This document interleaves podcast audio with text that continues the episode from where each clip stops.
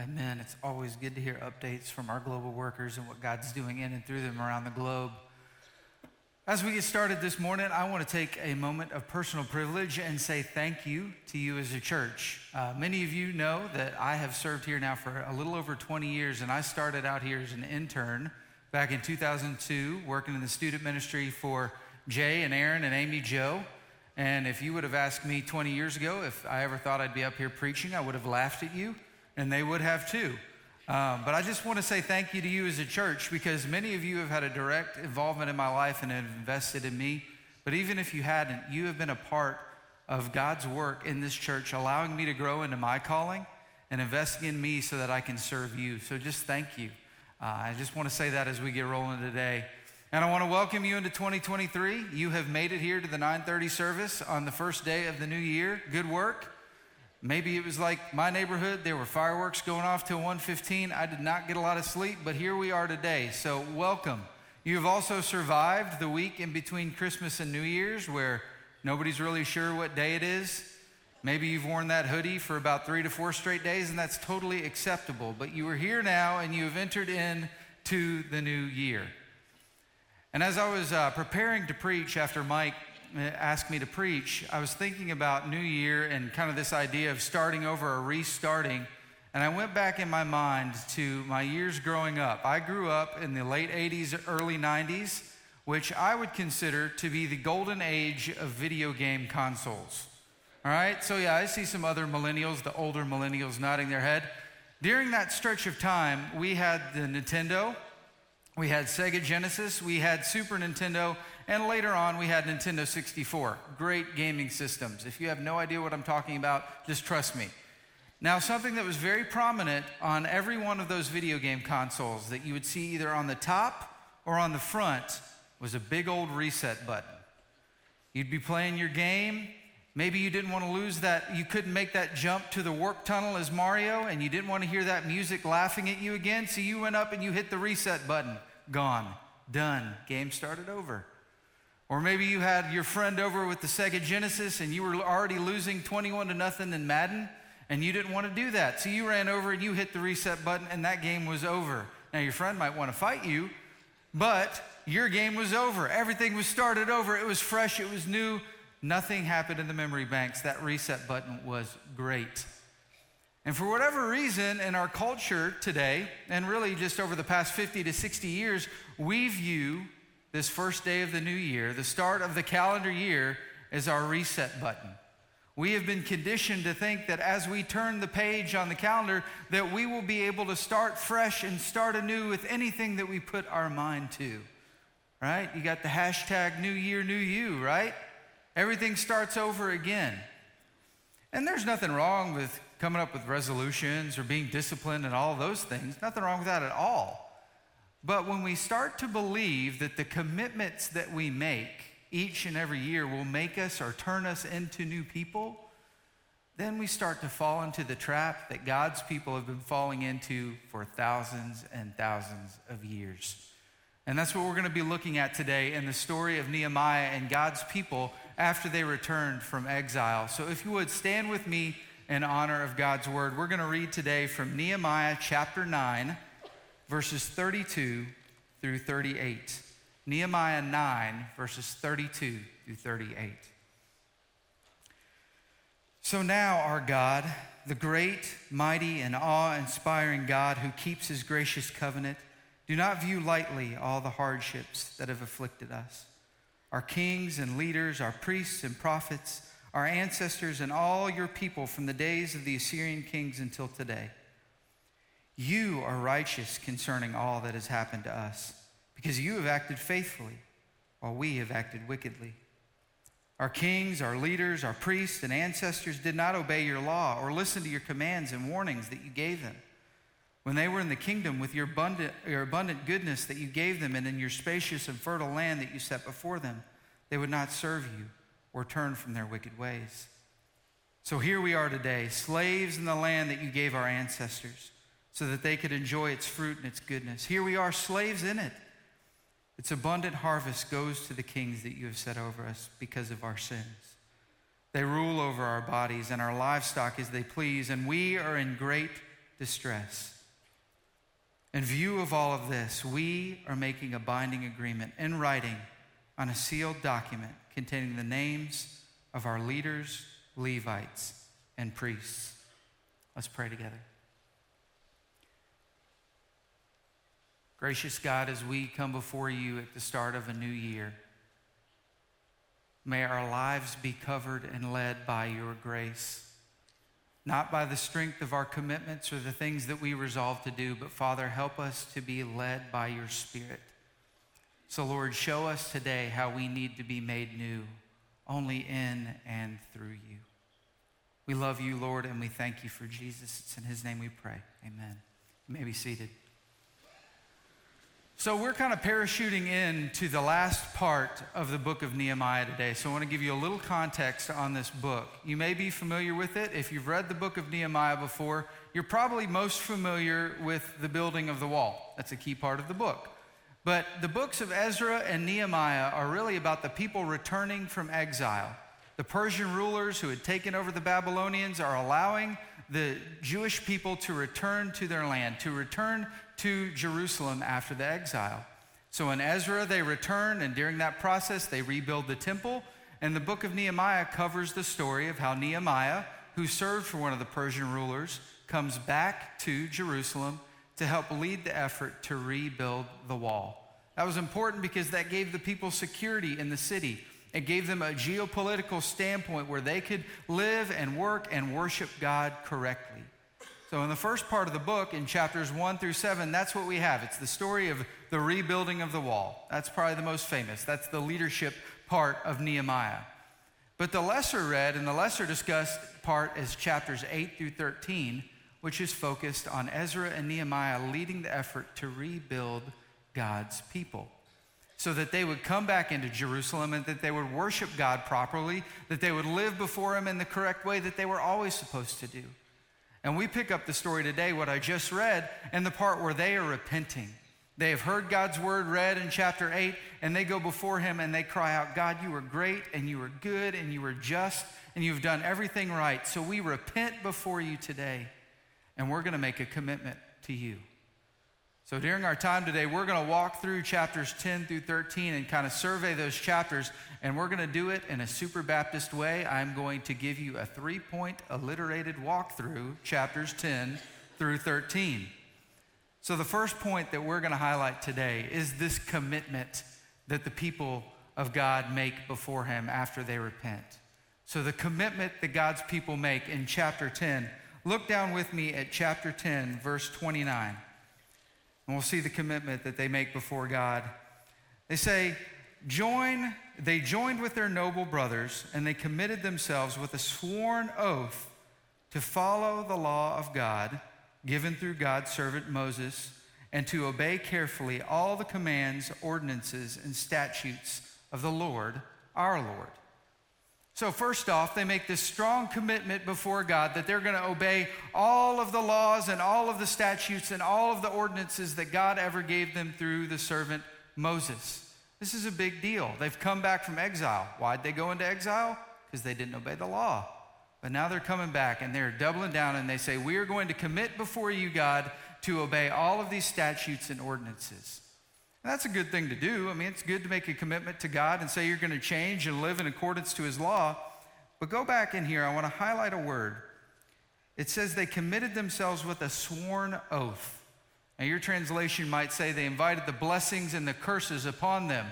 This is a big deal because they weren't just making a commitment, they were upping the ante. They were saying to God, hey, if we obey you and we follow the statutes and the ordinances, you'll bless us. And then if we don't, then we invite your wrath to come down upon us. That's upping the ante a little bit on that commitment. That would be like when you're signing your mortgage documents, that part where you sign that if you don't pay, they can come and foreclose on your house. You say, not only can you take our house, you can take our lives. So this is pretty significant of a commitment for them to make as they're coming back into Jerusalem. They're making a covenant before God. We're going to obey everything. But then they tack on three specific things in the text in chapter 10 that we're going to highlight and hold on to as we work this story. The first one, in verse, th- in verse 30, is they say, number one, we will not give our daughters in marriage to the surrounding peoples, and we will not take their daughters as wives for our sons. So they make a commitment hey, we're not going to intermarry with the people of the surrounding nations. And at first glance, you read that and you're like, hey, that's kind of xenophobic. That's not really nice. That, is that racist? No, what's happening here is not that they didn't want other people from the surrounding nations to come to know their God. We know from other stories in the Old Testament with Rahab and with Ruth that people from the surrounding nations came to worship the one true God. But here they're trying to preserve the right worship of God. The issue wasn't the intermarriage, it was that when they married people from other nations, they worshiped their idols. They worshiped the false gods, and that's what led them into exile in the first place. So the first thing they commit to is that they're not going to do that any longer. They're not going to intermarry with the surrounding nations and adopt their religious practices. And number two, they commit to when the surrounding peoples, in verse 31, when the surrounding peoples bring merchandise or any kind of grain to sell on the Sabbath day, we will not buy from them on the Sabbath or a holy day. And we will also leave the land uncultivated in the seventh year, and we will cancel every debt. So, their second commitment is that they're going to actually honor the Sabbath and keep it holy like they were supposed to. Up until this time, they had found loopholes in the law and they had done business on the Sabbath and they had violated it. So, they're saying to God clearly, We commit to honor the Sabbath, to not find loopholes, to not do business. We are not going to do that any longer. And then their third commitment in verses 34 through 39. We're not going to go read through all of that, but the key here is that they commit to God that they're going to worship Him properly again. They've come back, they have the temple, they've got the wall, they're going to worship Him, they're going to take care of the temple, they're going to provide for the Levites, they're going to do everything with the, the grain and bring it to the storehouses just like they were supposed to do. And the last words of verse 39 gives the key to their commitment. They say, We will not neglect the house of our God, which implies that that's what they had done before. So they tell God, We're going to obey all of your law, we're going to obey all of your statutes in three specific ways. We're not going to intermarry, we're not going to violate the Sabbath anymore, and we will not neglect the house of our God. So that's their commitment. Hold on to those three because we'll see that come back up a little later in the story. And we move from the commitment of God's people to their celebration. We get to chapters 11 and 12. And chapter 11 and 12, what it really shows is that they're following through on their commitments. This is like that honeymoon period when you make those resolutions, when you actually do them, right? This is the first three months of the year where you keep working out and you keep reading your Bible like you're supposed to. That's what's happening here in chapter 11 and 12. Because in chapter 11, they go back into Jerusalem, they repopulate the city. A tenth of the people from all of God's people go back and they live in Jerusalem and they're worshiping God like they're supposed to. And we move into chapter 12 and they reestablish the proper worship in the temple. They bring the Levites back, they bring the priests back. And that culminates in chapter 12 with this wonderful worship service where Ezra and Nehemiah and the other priests and the Levites come and they walk along the wall and they have a dedication service. And the word rejoice is used throughout this passage to show that God's people are doing what they're supposed to do. They've committed this before Him and they're living it out. God's people are worshiping Him in a proper way. And if you go to 12, verse 43, it captures the essence of this worship service and this celebration. It says that on that day they offered great sacrifices and they rejoiced because God had given them great joy. The women and the children also celebrated, and Jerusalem's rejoicing was heard far away. God's people were always intended to be a light to the nations. They're rejo- rejoicing in the Lord, and their joy in the Lord was supposed to be seen by everyone. And here it's actually happening. So the commitment of God's people is followed by a great celebration and worship of Him. And if we were writing this story, if Disney were doing this or a Hollywood movie, this is where we would end the book because everything's going well. They're actually following through on what they said that they were going to do. This is a lot like that mountaintop experience if you grew up in the church you had when you went to youth camp. You know what I'm talking about? You know, you would go to go away for a week, you'd get away from all the distractions, you'd have great worship, you'd hear good teaching, you'd respond, you'd fill out that commitment card, you'd destroy some of the CDs that you had, maybe not all of them, but enough of them so that they knew that you were serious. All those things. And you, then you say, uh, God, I'm never going to sin again. As soon as I get back from this camp, I'm going to be great. I'm going to follow you. We all know how that works out, right? You get back into town, you have a week, maybe two weeks or a month. And those old influences, those old circumstances come in, and you're right back to where you were before. So we could end the story here, and that would be great because God's people are doing what God called them to do. But we know that there's something looming, and that's chapter 13, where we see the collapse of God's people. So look back at chapter 13. We see something that's important for us to notice. Something happens in verse 6. Nehemiah tells us that while all of this was happening, he sees that things are happening that are not going well in Jerusalem the people are not being obedient. And he says, While all of this was happening, I was not in Jerusalem because I had returned to King Artaxerxes of Babylon in the 32nd year of his reign. So Nehemiah leaves. He goes back to his boss. He goes back to Babylon to check in. We don't know how long he was there. We don't know how often he did this. But we know on this particular trip, when he left, things started to unravel. And I can relate to this in a very small way because I am the father of four young children. I have a 10, an 8, uh, a 10, 8, 7, and 4. That's right. And we have a playroom upstairs. And I like to think of our playroom as a land of chaos, anarchy, and mystery. Um, because my wife and I, we can go up there, we can clean it up. My wife can set up this wonderful organizational system and structure for where my kids can put things away and then we can leave, and 30 seconds later, it is utterly destroyed. Those Sonic toys that we threw away two years ago, they're magically back.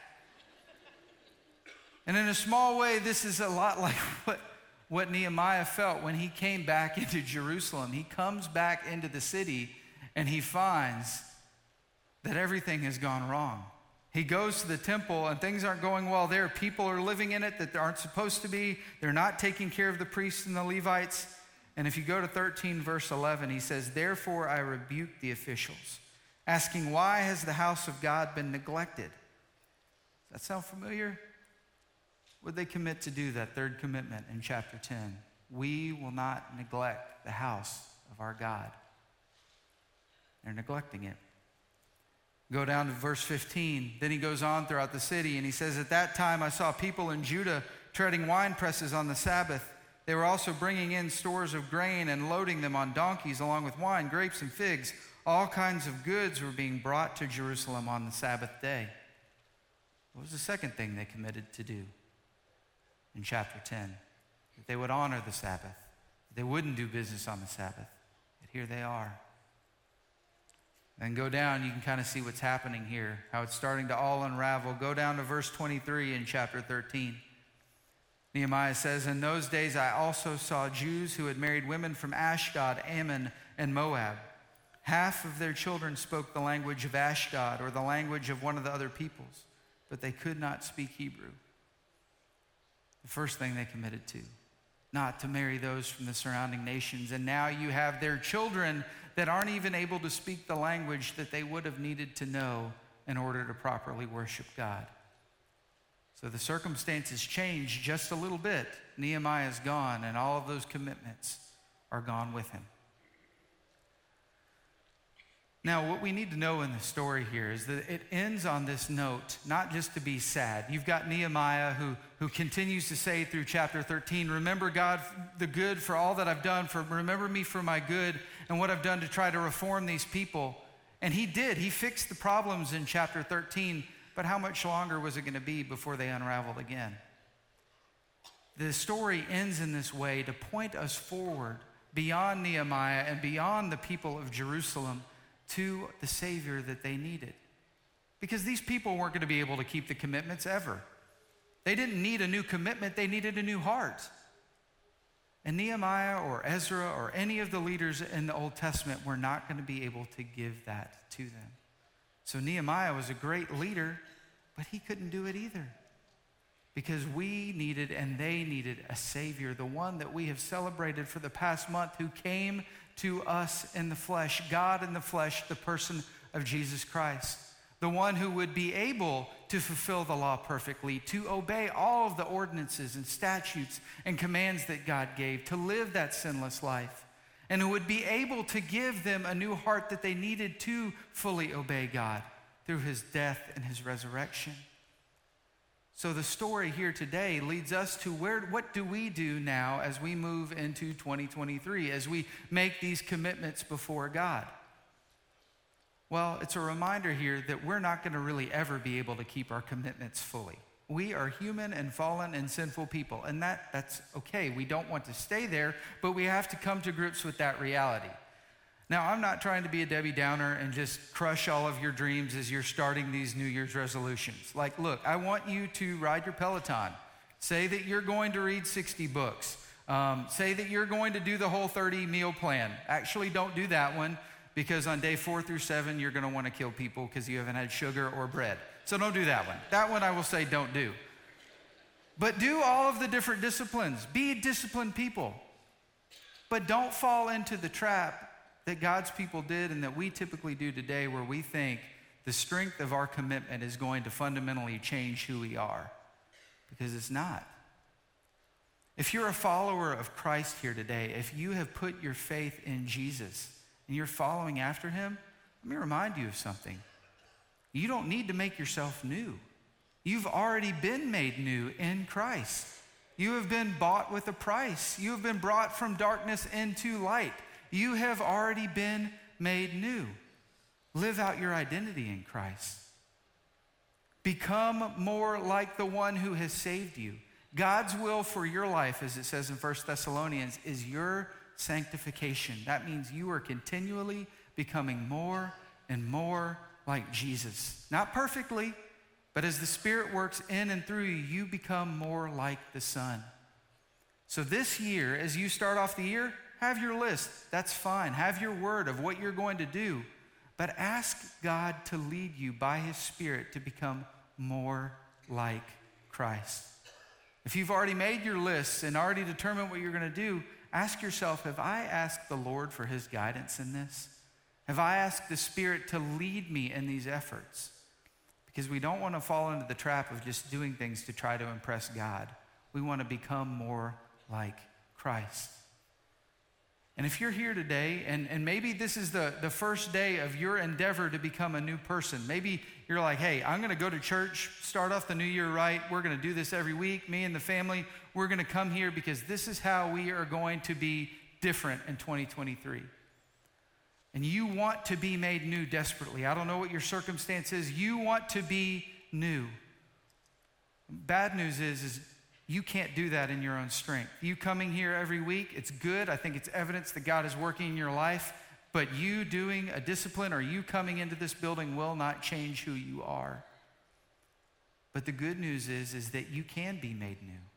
And it doesn't have to come through your effort. It's already been won and purchased through what Jesus did for you. Jesus told us that he, that he came to give us life, to give us abundant life. He says that he will give rest to anyone who comes to him that is weary. Paul tells us in Second Corinthians that anybody who is in Christ is a new creation. And at the end of God's word, he tells us, Behold, I am making all things new. So if you want to be new in 2023, come to Jesus. He offers you forgiveness. He offers you grace. He offers you everything that you want to be, not only for today, but for eternity. So if you're here today and you don't know Jesus and you have not put your faith in him, that's what we want to invite you to. Because that is what will provide lasting change in your life. It won't be perfect, it's not going to be all roses and, and nice and happy, but it will provide you what you have been longing for your entire life. You can find your rest in him. So as we start off this new year together, those of us believers, unbelievers alike, we can all find what we need, not in our commitments and not in our strength, but in the person and the finished work of Jesus Christ. So as we step forward into this new year, let's all of us entrust ourselves into the one who is making all things new. Let's pray together. God, we are all in need of your grace. Father, for those of us who are here that know you and have put our faith in you, guide us by your Spirit so that we would look more like your Son. At the end of 2023, Father, may we look more like Jesus than we do today. We can't will or work that out in our own strength, God, but your Spirit can empower us and give us everything that we need to live a godly life. So, Father, please allow us to grow to be more like your Son. And Lord, for those who are here today that want a new start, that want to be made new, but they don't know you, they don't have a relationship with you through your Son, God, would today be the day of salvation? Would you draw them to yourself by your Spirit and give them a new heart, give them a new life, and give them a hope that not only lasts for today, but that does not disappoint for eternity? We love you, Lord, and we thank you for Jesus. It's in his name we pray. Amen.